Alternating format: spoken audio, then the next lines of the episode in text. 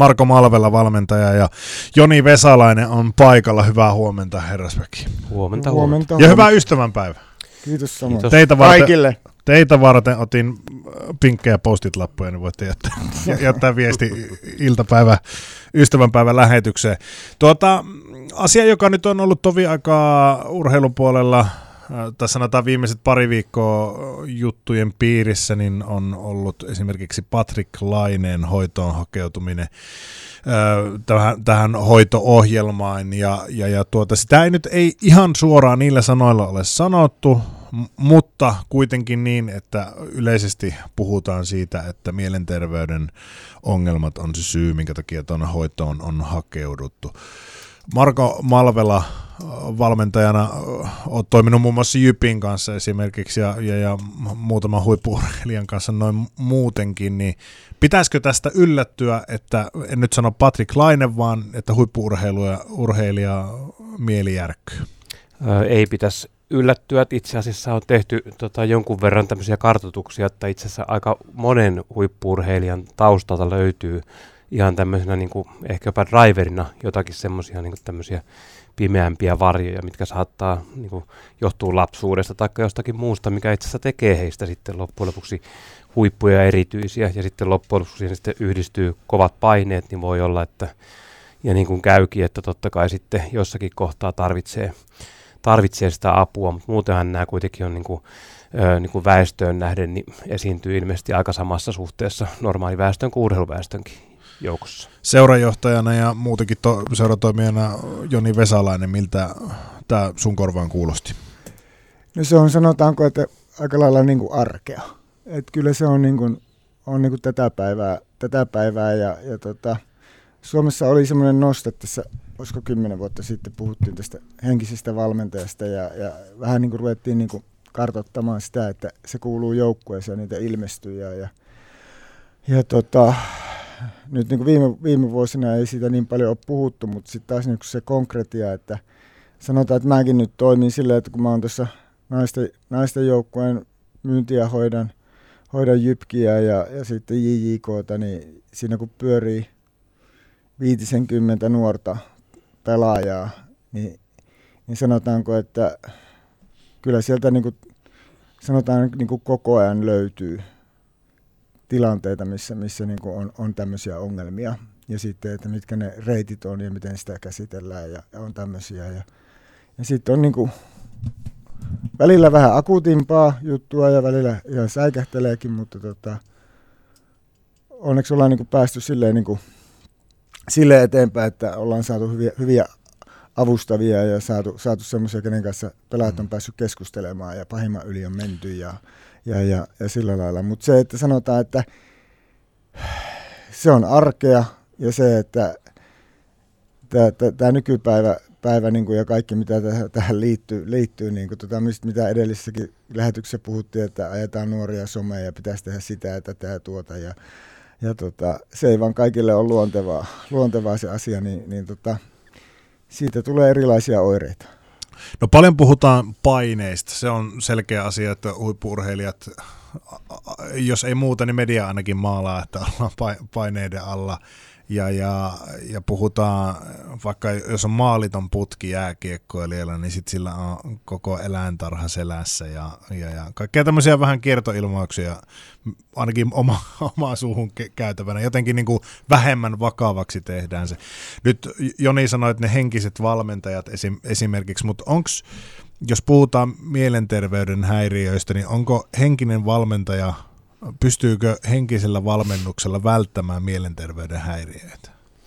Aika vahvasti, niin kuin, hmm. niin kuin vahva kysymys. Voisi sanoa, että tota, sillä pystyy totta kai suuntaamaan ja, ja tota, pystyy auttamaan, pystyy niin kuin, muuttamaan, kehittämään ajattelutaitoja ja sitä kautta myöskin vaikuttamaan tunteisiin ja miten niin kuin, näkee maailman. Mutta tietenkin sitten, jos mennään mennään tota kuitenkin sitten sinne ääripäähän, missä vaikka tässä jääkiekkoille esimerkissä on, niin, niin silloin pystyy tukemaan ja auttamaan, mutta ei pysty kyllä ehkä varmastikaan estämään. Että niin kuin, totta kai pystyy tekemään paljon ja on hyvä, että tämmöinen puoli on joko sitten henkisen valmentajan, psykologin tai sitten ihan valmennuksen kautta järjestynyt, mutta tota, se ei kuitenkaan ihan semmoinen aukoton turvaverkko ole. Niin, ja, ja sitä ajattelinkin just, just siinä, että jos puhutaan mielenterveyden häiriöstä, niin saatetaan puhua täysin eri asiasta kuin se, että nyt ei kiekko mene maaliin ja se vähän harmittaa tai ahdistaa. Joskus minulla on sanottu, että työelämässäkin, että pitäisi tunnistaa niin kuin masennuksen ja vitutuksen ero. Mm. Missä se kulkee teidän mielestä? Joni Vesalainen voi vaikka aloittaa. No, Vähän ehkä tämä, vahvasti kysyä. No ehkä tämä veetutus, niin se tulee ulos ehkä. Se ehkä niin puretaan. Mutta se, että se, se toinen, toinen masennus ja nämä, niin sehän pidetään niin käsitteeksi aika paljon enemmän mm. sisällä. Et se on vaikeampi tunnistaa. Et se, se vitutus on niin semmoinen sanotaanko rehellinen suomalainen tapa päästää paha ilma ulos. Ainakin mä, näin, näin mä sen koen ja siihen pystytään niin kuin reagoimaan. Ja, ja tota, moni asiahan on sillä lailla, että jos sä pystyt niin kuin puhumaan siitä, niin se apu on lähempänä kuin se, että sä pidät sisällä. Ja, ja tota, millä sä tunnistat, että joku on masentunut ja paha olo, jos se pystyy hyvin sen niin kuin näyttelemään ja esiintymään ja, ja tota, olemaan, niin, niin tota, että kukaan ei niin pääse sen, sen niin ihmisen sisälle, että mikä siellä niin oikeasti on se tunne. Niin sitten jos on se vitutus se tommonen, niin todennäköisesti se pääsee sillä niin purkaa ja pääsee käsittelemään sitä asiaa. Mm. Olipas kivasti määritelty justiinsa, että se masennus on semmoista, mikä halutaan ehkä niin potea yksin, täydytään useinkin ja sitten eh, veetutus on semmoinen, että se sitten karjastaa ulos ja lyödään nyrkillä seinään ja hmm. se voi kestää kassa aikaisemmin pitkään, mutta kuitenkin, että siinä on aina purkukanavansa.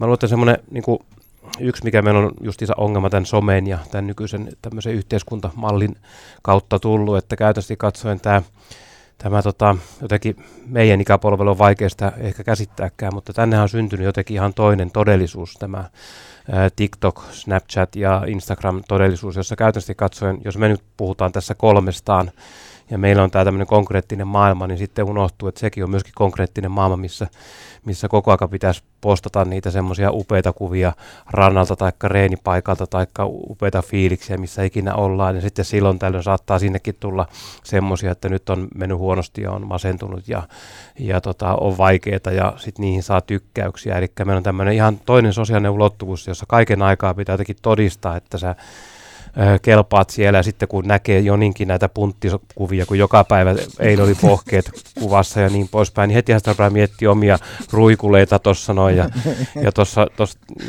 toinen Joni miesveistoksena vieressä, niin heti rupeaa miettimään, että en kyllä katso teidän fiidejä, mutta sitten tulee heti se se juttu, että siinä altistuu siihen jotenkin sille semmoiselle niin kuin, tavallaan positiiviselle, mutta vähän niin kuin huonolle. Vähän niin, niin kuin, että kun itse mietti tuossa jouluna, että mikä ottaa pannuun, ja sitten tajus, että mä ottaa pannuun Twitter-viidi, joka on täynnä semmoista oikeastaan semmoista sontaa. Ja mm. sitten kun katsoo aamun lehtiä, en keskisuomalaista tänään lukenut, mutta pääavisi Helsingin Sanomat kun katsoin, niin sehän on oikeastaan niin kuin kaikki vaan pelkkää negatiivista. Mm. On hallitusta ja mm. on sotaa mm. ja on taloutta ja on sitä ja siellä urheilijatkin ilmenee kanssa huonosti ja niin mm. niin poispäin. Joku hiihtäjä oli voittanut kaksi maailmanmestaruutta samana päivänä. Se on varmaan lehden ainut hyvä uutinen. Mm. Ja sitten me niinku jotenkin uppoudutaan tähän. Me ollaan kuin kalat vedessä. Me ei tiedetä, että tässä on vettä ympärillä. Me ollaan tietoisia tästä. Ja sitten kun meillä tulee näitä tämmöisiä urheilijoita, jotka tarvitsee hoitoa tai tulee julkisuuteen, julkisuuteen ongelmien kanssa, sitten me ollaan yllättyneitä siinä. Että vitsillä, niin me vaan tajuta, että me ollaan itse tässä mm. kulttuurissa sisällä. Ja, ja tota, se niin, osana aiheuttamassakin niin, sitä, kyllä. sitä siis suomeksi mm. Marko Malvela ja Joni Vesalaisen kanssa jatketaan. Tuota, lähdetään Marko susta taas liikkeelle. Urheilijat, joita on oppinut tuntemaan tässä vuosien saatossa, niin ne tuntuu, että ne niistä tulisi tosi hyviä lääkäreitä tai vähintään nyt fysioterapeutteja. Osasta tietysti tuleekin, mm, tuleekin mutta tota, he tietää aika hyvin omat nivelensä, että missä kunnossa ne on, mitä niille kuuluu tehdä, mit, miten kuntouttaa. Toki avun kanssa oppineet nämä asiat, mutta, mutta et, äh, miksei siirry mielen puolelle niin herkästi? No ainakin tota, varmastikin, no onpa muuten iso kysymys. Öö, ainakin tietysti se, että, että niin kun, ehkä meillä on vähän semmoinen stigma, taikka tämmöinen asenne siitä, että, että tota, tämmöinen 70-80-lukulainen urheilu, että vaan niin kuin, että se pitää olla nimenomaan sitä sisua ja perkelettä, ja sitten ei osata tunnistaa tämmöisiä niin kuin omia tunteita tai tämmöisiä kehojuttuja. Jos menee huonosti, niin totta kai hävetään ja sitten tota, kerätään, kerätään tota se oma kasetti jollakin tavalla ja varusteet taas kasaan ja koittaa sitä jatkaa, mutta sitten kun pitkä aikaa tapahtuu tämmöistä ilmiötä, niin siihen ei oikeastaan niin kuin osata tarttua. Ehkä sitten tulee vähän normaalia. Itse muistan 90-luvun puolessa välissä ö, tota, positiivisen psykologian nousun silloin ja siinä tota, eka kertaa ehkä ö, heräs itsekin pohtimaan sitä, että onko oma selitysmalli positiivinen, optimistinen, vaiko tämmöinen negatiivinen ja pessimistinen. Ja oli sitten yllättävää, kun teki, teki yliopistolla niitä testejä ja tajusi, että okei, mullakin on aika lailla tämmöinen negatiivinen ja pessimistinen silloin. Se on tietysti paljon muuttunut, mutta se oli semmoinen havahdus siitä, että okei, että, että täytyisikö sen tälleen olla, täytyykö mun elää tämmöistä tarinaa, että vaikka justiinsa tämä jääkiekkoilijoiden, jalkapalloilijoiden, yksilöurheilijoiden tarina, että siellä niin tavallaan hyvin usein taustalla on just tämmöinen ongelmatarina tai tämmöinen niin kuin, ö, olosuhdetarina ja, ja, ja tota, sitten jotenkin ihmetellä, että miksi tässä kävi näin. Ja sitten on myöskin tämmöinen nuorilla tämmöinen tulevaisuustarina myöskin, että kaikkihan pohtii, että miten minä pärjään tässä, mikä minusta voi ikinä tulla. Jo sen takia voi olla, että me pumpataan itsemme ää, niin kuin someen ja muualle sille, mun täytyy olla rivissä ja mun täytyy jaksaa ja kestää. Että on paha sanoa Suomessa, että mä en itse kestä ja mä en oikein jaksa. Joni, tota, minkälainen ajatus sulla, sulla on siitä, siis äh, jos mietitään urheilijoita, monella tulee vakava vamma vaikka polveen, äh, selkää, päättää uran suorastaan, äh, mutta tota, se, se, mistä ehkä vaietaan, niin voisi kuvitella ainakin, että tämmöisiin mieleen äh, asioihin päättyy uria myös ihan urheilijoilta. Kyllä paljon, paljon päättyy, päättyy semmoisia ja, ja tota, sitten se justiinsa, että jos miettii sitä urheilijan niin kuin arkea, että se, että mikä on niin kuin tapahtunut vaikka 70-80-luvulta muutos, niin on se, että silloinhan oli niin kuin kuitenkin työt ja koulut, mutta nyt, nyt, nyt kun ollaan tuossa ja raha tulee, tullut niin kuin enemmän ja enemmän määrä niin kuin mukaan tähän, tähän tota, urheiluun, niin sitä kylmemmäksi tämä homma on mennyt. Ja siis sillä lailla, että tuossakin niin kuin meilläkin, ketä on niin kuin huippuurheilijoita Suomessa, Suomessa tai sanotaan nyt vaikka jääkiekko SM-liigassa, että jos se keskipalkka on siellä noin 70 000 tällä hetkellä, niin ne kaverithan kaikki käytännössä pätkätyöläisiä. Jollakin voi olla kolmen vuoden sopimus. Ja, ja tota, mutta se, että sen niin näkee niistä pelaajista, minkälaiset paineet niillä on, on sillä lailla, että esimerkiksi sanotaan nyt vaikka kun oltiin Raumalla, niin siellä nyt ei ollut raumalaisia pelaajia paljon, niin siellä oli pelaajia, joilla oli perheet. Kausi alkoi, oli kaikilla ihan, ihan hyvät fiilikset. Jääkiekko maailma menee sillä, että marraskuussa Karjala-turnauksen aikaa kiinnitetään kaikki parhaat pelaajat ja kaikki sillä lailla, niin silloin, silloin osalla oli jo seuraavaksi vuodeksi työpaikka, jos ei ollut kahden vuoden sopimusta. No sitten jouluaikaa näki jo pelaajista osalta, että kellä on sopimus ja kenellä ei. Mm saati sitten tammi-helmikuussa, että mitäs mulle tapahtuu tämän jälkeen, kun se kort, kaikki kortti on niin kuin siinä jääkiekossa ja, ja perhe on täällä ja perhe pitää elättää, että mistä se työpaikka seuraavaksi vuodeksi löytyy.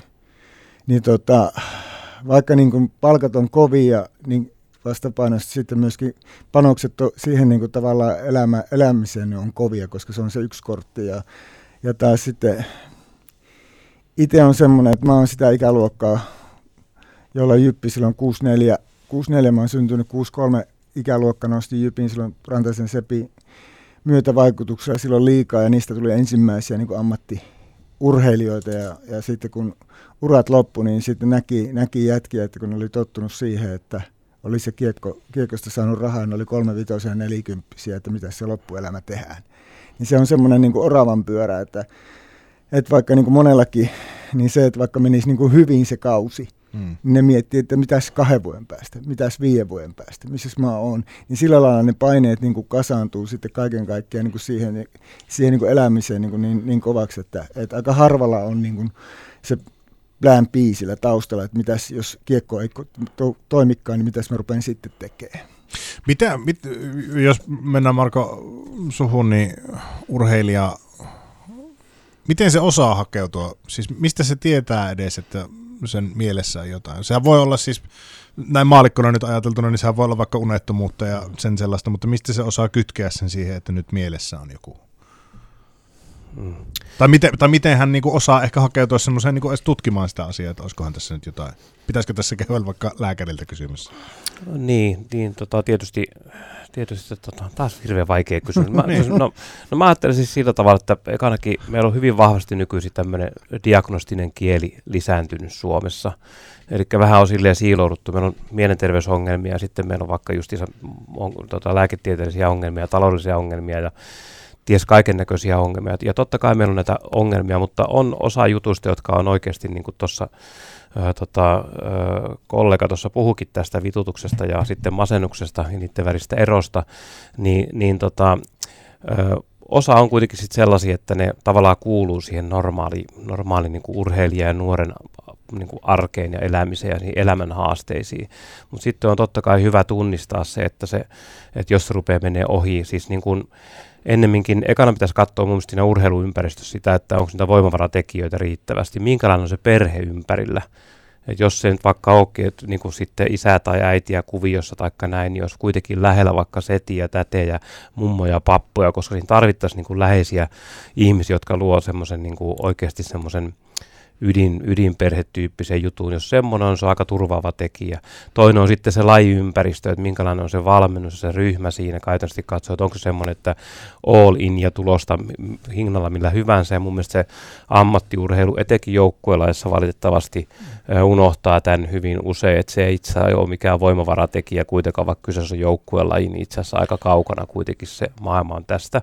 Sitten kolmas on justiinsa se yleensäkin tämmöinen yhteisö, yhteisö ja tämä yhtä kulttuuri tavallaan. Meillä on niin semmoinen ongelma mun mielestä, minkä Joni tässä hyvin tuo tosissaan esille, että, että urheilija elää siinä hirveän kovissa paineessa tyyliin sen 20 vuodesta 30 vuoteen, kun normaali tavallaan kehityshaaste voisi ajatella, että se on ennemminkin perheen perustaminen ja tavallaan sen paikan löytäminen maailmassa, mutta sun pitääkin lunastaa se paikka siinä, tietäen, että sitten itse asiassa kun sä oot vähän päälle 30, niin sulla ei enää sitä paikkaa sitten ole. Että mm. Ennemmin kuin katsoisin tä- tätä, ja hyvin mä väistin tämän kysymyksen, Ö, ehdottomasti keskustelusuhteet ihmisten kanssa on sellaisia, jotka auttaa kyllä ö, niin kuin, en vastaa enempää. Mä Hyvän kysymyksen joo. tunnistaa siitä, että kysyjä unohti, että mitä mä, no, kysyn, niin. mitä mä kysynkään. mutta, mm. mu, mutta, mutta toi, minkä sanoit joukkueurheilusta, että se unohtaa sen, niin ainakin omat kokemukset P-junnoihin asti jääkiekkoa pelaaneena, niin ei se pukukoppi mulle ainakaan mikään turvapaikka koskaan ollut. Se oli jopa semmoinen niin painetta lisää tuova, mm. tuova elementti. Jonilla oli käsi äsken pystyssä. Joo, joo se on just se tuo yksilö- ja joukkueurheilijoiden ero varmasti, että siinä on hyviä ja huonoja puolia. Että, että tota, tuossa just se, että se, se, niin kuin se urheilussa ja vielä niin kuin joukkueurheilussa, kun itse olin niin kuin koripallojoukkueessa, niin meitä oli siinä 10-12. Sitten kun mä näin niin kuin aika läheltä arkea tai jääkiekkohommaa, kun siellä on 35, niin se on ihan eri juttu. Siis se on niin, kuin niin eri, että siellä niin kuin käytännössä vietettiin paljon aikaa ehkä semmoisen, mutta se näki, että siellä oli niin kuin hyvä, että osa niin kuin tunsi toisia. Että, että se on kuitenkin varsinkin tuommoisessa jääkiekon sm kun tulee ulkomaalaisia ja pelaajia vaihtuu ja tuommoista, niin se on sillä lailla mm. niin kuin ihan eri, erilainen ryhmä kuin se, sanotaan joku koripallo, mm. lentopallo, ehkä pesäpallo, missä on, missä on vain niin kolmannes siitä. siitä ja, ja tota, sitten taas se, että se on aika jännä, että, että niin kuin pitkään kun tässä on ollut, niin on niin kuin huomannut sen, että se, se tota, pitää olla balanssissa, että jos joukkue aikoo menestyä, niin pitää olla se niin kuin tavallaan se ta- taustaryhmä, vähän niin kuin sä puhuit ydinperheestä, niin se, että jos ei se niin sanotusti toimiston väki ole samalla tasolla kuin se joukkue, niin se ei, se ei tule menestymään, koska ne niin kuin ruokkii toisia just näillä, näillä mm, keinoilla. Että ne tausta- ja tukiverkot on, että jos ne tulee, ne tarvii, ne saa siltä toimistolta jotain apuja, mistä löytää mitäkin ulkomaalaiset pelaajat ynnä muuta. Mutta sitten jos niitä kohellaan vaan, että palkkasekin tossa ja hoitakaa itse hommanne, niin se ei niin kuin ikinä niin kuin sitä pelaajastakaan ei saa sitä niin kuin täyttä irti. Että, että se on kuitenkin se ihminen on se, se keskiö, vaikka niin kuin menee, menee niin kuin pitää voittaa ja kaikkea, mutta se, että jos ei se jos ei niitä yksilöitä saa kiinni siihen ja se, niin kuin niillä on niin kuin hyvä olla, niin ei se joukkue voi menestyäkään. Kyllä. Vielä tovi aikaa ollaan Marko Malvela ja Joni Vesalaisen kanssa keskustelemassa urheilijoiden mielenterveydestä. Mennään siihen katsojan rooliin. Katsojathan saa huutaa mitä vaan katsomosta, kun lipun maksaa ja nykypäivänä tietysti ei tarvitse edes maksaa lippua, kun liittyy sinne Twitteriin tai mm, X, se nyky, nykyään on, niin pitäisikö kuluttaja jotenkin, tämmöisen urheilukuluttaja, niin jotenkin huomioida tämmöiset asiat ja ottaa silkkihansikkaat käsiin? Marko Malvelasta aloitetaan. Totta kai ihmisten pitäisi kaikkien huomioida se, että jokainenhan täällä kamppailee ja jokaiselle suurin häpeä on se kasvojen menettämisen häpeä ja vastaavasti me halutaan, että että meidän niin kuin tavallaan luodaan kasvot, että lapsi jo syntyessään vauva hakee katsekontaktia sitten kun rupeaa niin kuin näkemään ja niin kuin tolkkua saamaan ympäristössä. Se on ihan niin kuin perustarve. Ja sitten kun mennään tuohon urheiluun, niin sitten loppujen lopuksi se urheilijajoukkue tai yksilölajissa, sehän on niin kuin tehnyt hirveän duunin pystyäkseen tekemään sen suorituksen. Ja sitten kun se on tehnyt sen duunin ja sen suorituksen ja sitten se menee penki alle, niin se jotenkin vähän niin kuin ja tietysti ihan ymmärrettävää, että sitten se katsoja voi jossakin äh, Twitterissä taikka, taikka tota, katsomusta huutaa, että imuria, luuseria, suksikkuuseen ja verorahoilla ja ministeriön rahoilla ja liian vanha ja liian sitä ja liian tätä huudella. Mutta ehkä voisi ajatella sillä, että ekana pitäisi vaikka itse juossa joku maratoni ja sen jälkeen voit sanoa, että kuka siinä on liian vanha tekemään yhtään mitään. Mutta joka tapauksessa kaikissa näissä storeissa, vaikka ihan keskisuomalaisissakin urheilustoreissa, niin aina pitäisi jotenkin muistaa se, että kaikki yrittää parhaansa kuitenkin. Niissä seuroissa ja organisaatioissa kaikki yrittää ja tota, jotenkin jos me niin tajuttaisiin se, että kaikki yrittää kaikilla ongelmia, niin ehkä se niin tekisi vähän siirrettävämmäksi, koska sen häpeän vastavoimahan toivo. Meidän pitäisi olla koko ajan toivoa tässä urheilussa ja muutakin ihmisten elämässä. Joo, tuo katse, katsehomma homma on aika hyvä ja, ja muutenkin niin kuin, sillä lailla tuossa suomalainen, suomalaisethan käyttäytyy niin kuin tosi hyvin, hyvin niin kuin kaiken kaikkiaan, miten urheilijoita käsitellään niin kuin mm. kentän ulkopuolella, mutta se, se tosiaan tosiaan tämä, että, että tota, tietenkin niillä on sitten kauhean, niin kuin, jos on peli mennyt huonosti tai urheilusuoritus on huone, huonosti, niin siinä on se semmoinen oma, oma häpeä päällä, niin, niin sitten kauppakäynnit ja nämä tämmöiset, niin ne voi olla, olla tuskasia, että, että tota, tuo katse oli aika, aika hyvä juttu, että, että varmaan just se, että, että jos se urheilija haluaa niin katsoa suun päinkään, niin silloin ei kannata mennä mihinkään juttelemaan, että et itse asuu tuossa Mäkimatissa ja Markkasen Lauri siinä asuu Sopukadulla vieressä ja välillä, välillä menee sitten ohi ja toki, toki tunnen kaverin, mutta välillä on semmoinen, että sitten kun se on niin siinä lähestyvillä, jos se katsoo mua, niin sitten me voidaan jutella, mutta sitten kun sillä on kiire eikä halua nähdä, nähdä mennä, niin hänelle pitää antaa se oma, oma niin kuin hmm. aikansa ja oma vapautensa. Ja, ja siinä on niin kuin sillä lailla mun mielestä niin kuin suomalaisten käyttäytymistä hyvä esimerkki, että hän voi käydä uimahallin punttisalilla ja voi käydä joka paikassa ja saa olla sillä lailla rauhassa. Mutta se justiinsa, että, että tietyllä lailla nuo urheilijat on kuitenkin vähän niin kuin näyttelijät teatterissa, niin, niin tota, heillä on se oma juttusa, oma, oma hommassa siellä kentällä, niin, niin sitten taas se, että pitäisi pystyä kunnioittamaan sitä siviili, siviiliaikaa vapautta heille, heillä, heillä, että niitä ei mennä sille ahistelemaan. Häpeästä tässä on puhuttu. Urheilu, siis mä tiedän, että on kuulijoita, jotka ei seuraa urheilua ja ne ihmeelle, ihmetyksestä ymmyrkäisenä ovat, ovat tuolla ja miettivät, että mitä siinä itse asiassa niin kuuluisi häveet. Mikä, mikä on se häpeä ai? Sille naure, naureskelen tässä tea, teatraalisesti sille asialle, mutta, mutta miksi se häpeä on niin valtava urheilija? No se on, se on tota, että jos sä, niin sulla on elämässä joku tärkein asia. Ja sä teet sen eteen niin koko ajan, valmistaudut siihen ja tekemään, tekemään jotain suoritusta. Ja, ja tota, sitten kun se tulee ja sitten jos se epäonnistuu, niin se, että se oma tunne on tietenkin paha, mutta se, että sä siinä samalla niin kuin petäät joukkuekaverit ja kannattajat ja yleisöt ja sä tunnet, että, että sä, sä oot niin kuin pettänyt kaikki, että sä et kehtaa katsoa ketään silmiin ja se on semmoinen, se on niin suunnaton, suunnaton tunne, tunnehomma, että, että, että, että jos se niin urheiluihminen, niin voi olla joku muu asia, mikä on tosi tärkeä. Jos siinä tulee se epäonnistuminen, niin, niin se on varmaan niin saman tyylistä, mutta, mutta ainakin niin urheilussa se, se tunnemyrsky on niin kuin voiton ja epäonnistumisen välillä, niin se, se on niin se skaala, minkä takia tätä niin käytännössä tehdään. Mulle tulee mieleen leijonan luola, eli tota, valuaatio on pielessä kuule siellä, kun puntilla väännetään niitä pohkeita että ei tule tästä nyt, niin kuin, niin kuin, ei tulla osakkaaksi, ei edes yhdessä. Eli tämähän on niin kuin, urheilijahan on siinä mielessä kuin taiteilija, tämmöinen yksityisyrittäjä myöskin joukkuelaisissa, ja samoin on valmentajat ja urheilujohtajat. Kaikki on sydämestä, rakkaudesta siihen lajiin lähtenyt tekemään sitä sitä tota, juttua. Ja se on niinku edintä, niinku, siis tärkeämpää kuin elämä monelle. Ja sitten se justiinsa tämä kilpailusuoritus tai peli on se paikka, se, se näyttely.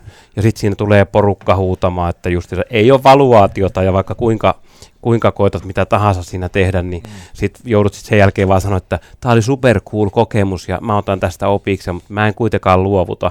Ja sitten samaan aikaan ne katsojat voi ajatella, että ei vitsiläinen mikä luuseri ja niin poispäin. Ja sitten se se tulee kaikkialla tai tämmöinen reality-tv-tyyppinen lähestymistapa tähän näin. Ja, ja tota, musta kuitenkin niin kuin, pitäisi just ajatella sen toivon kautta, että aina on siistiä, kun joku on tehnyt pitkän duunin, uran jotakin ja edelleen on intohimoinen siitä, koska silloinhan meillä on asiat hyvin, mitä enemmän ihmiset tekee semmoisia juttuja. Et semmoinen konkreettinen juttu on se, että jos olet niin juniorijoukkueen valmentaja, itse kun valmis korispoikia, niin se oli silleen, että kun me voitettiin, niin se oli aina pelaajien voitto – mutta se, että sitten kun oli nuoria varsinkin, kun hävittiin joku peli ja ne lähti itkien kotia, niin se syyllisyys siitä, että se on niinku sun vika, että nuo itkee, niin se on semmoinen niinku, se on niinku ihan älytön, äly, älytön niinku tunne, tunnemyrsky, mitä sä niinku käyt siinä. Että, että, tota, että se ei ole vaan niinku itsestä, vaan se, että sä aiheutat sitä muille. Filosofinen kysymys, mihin päätetään tämä sporttiraati tällä kertaa.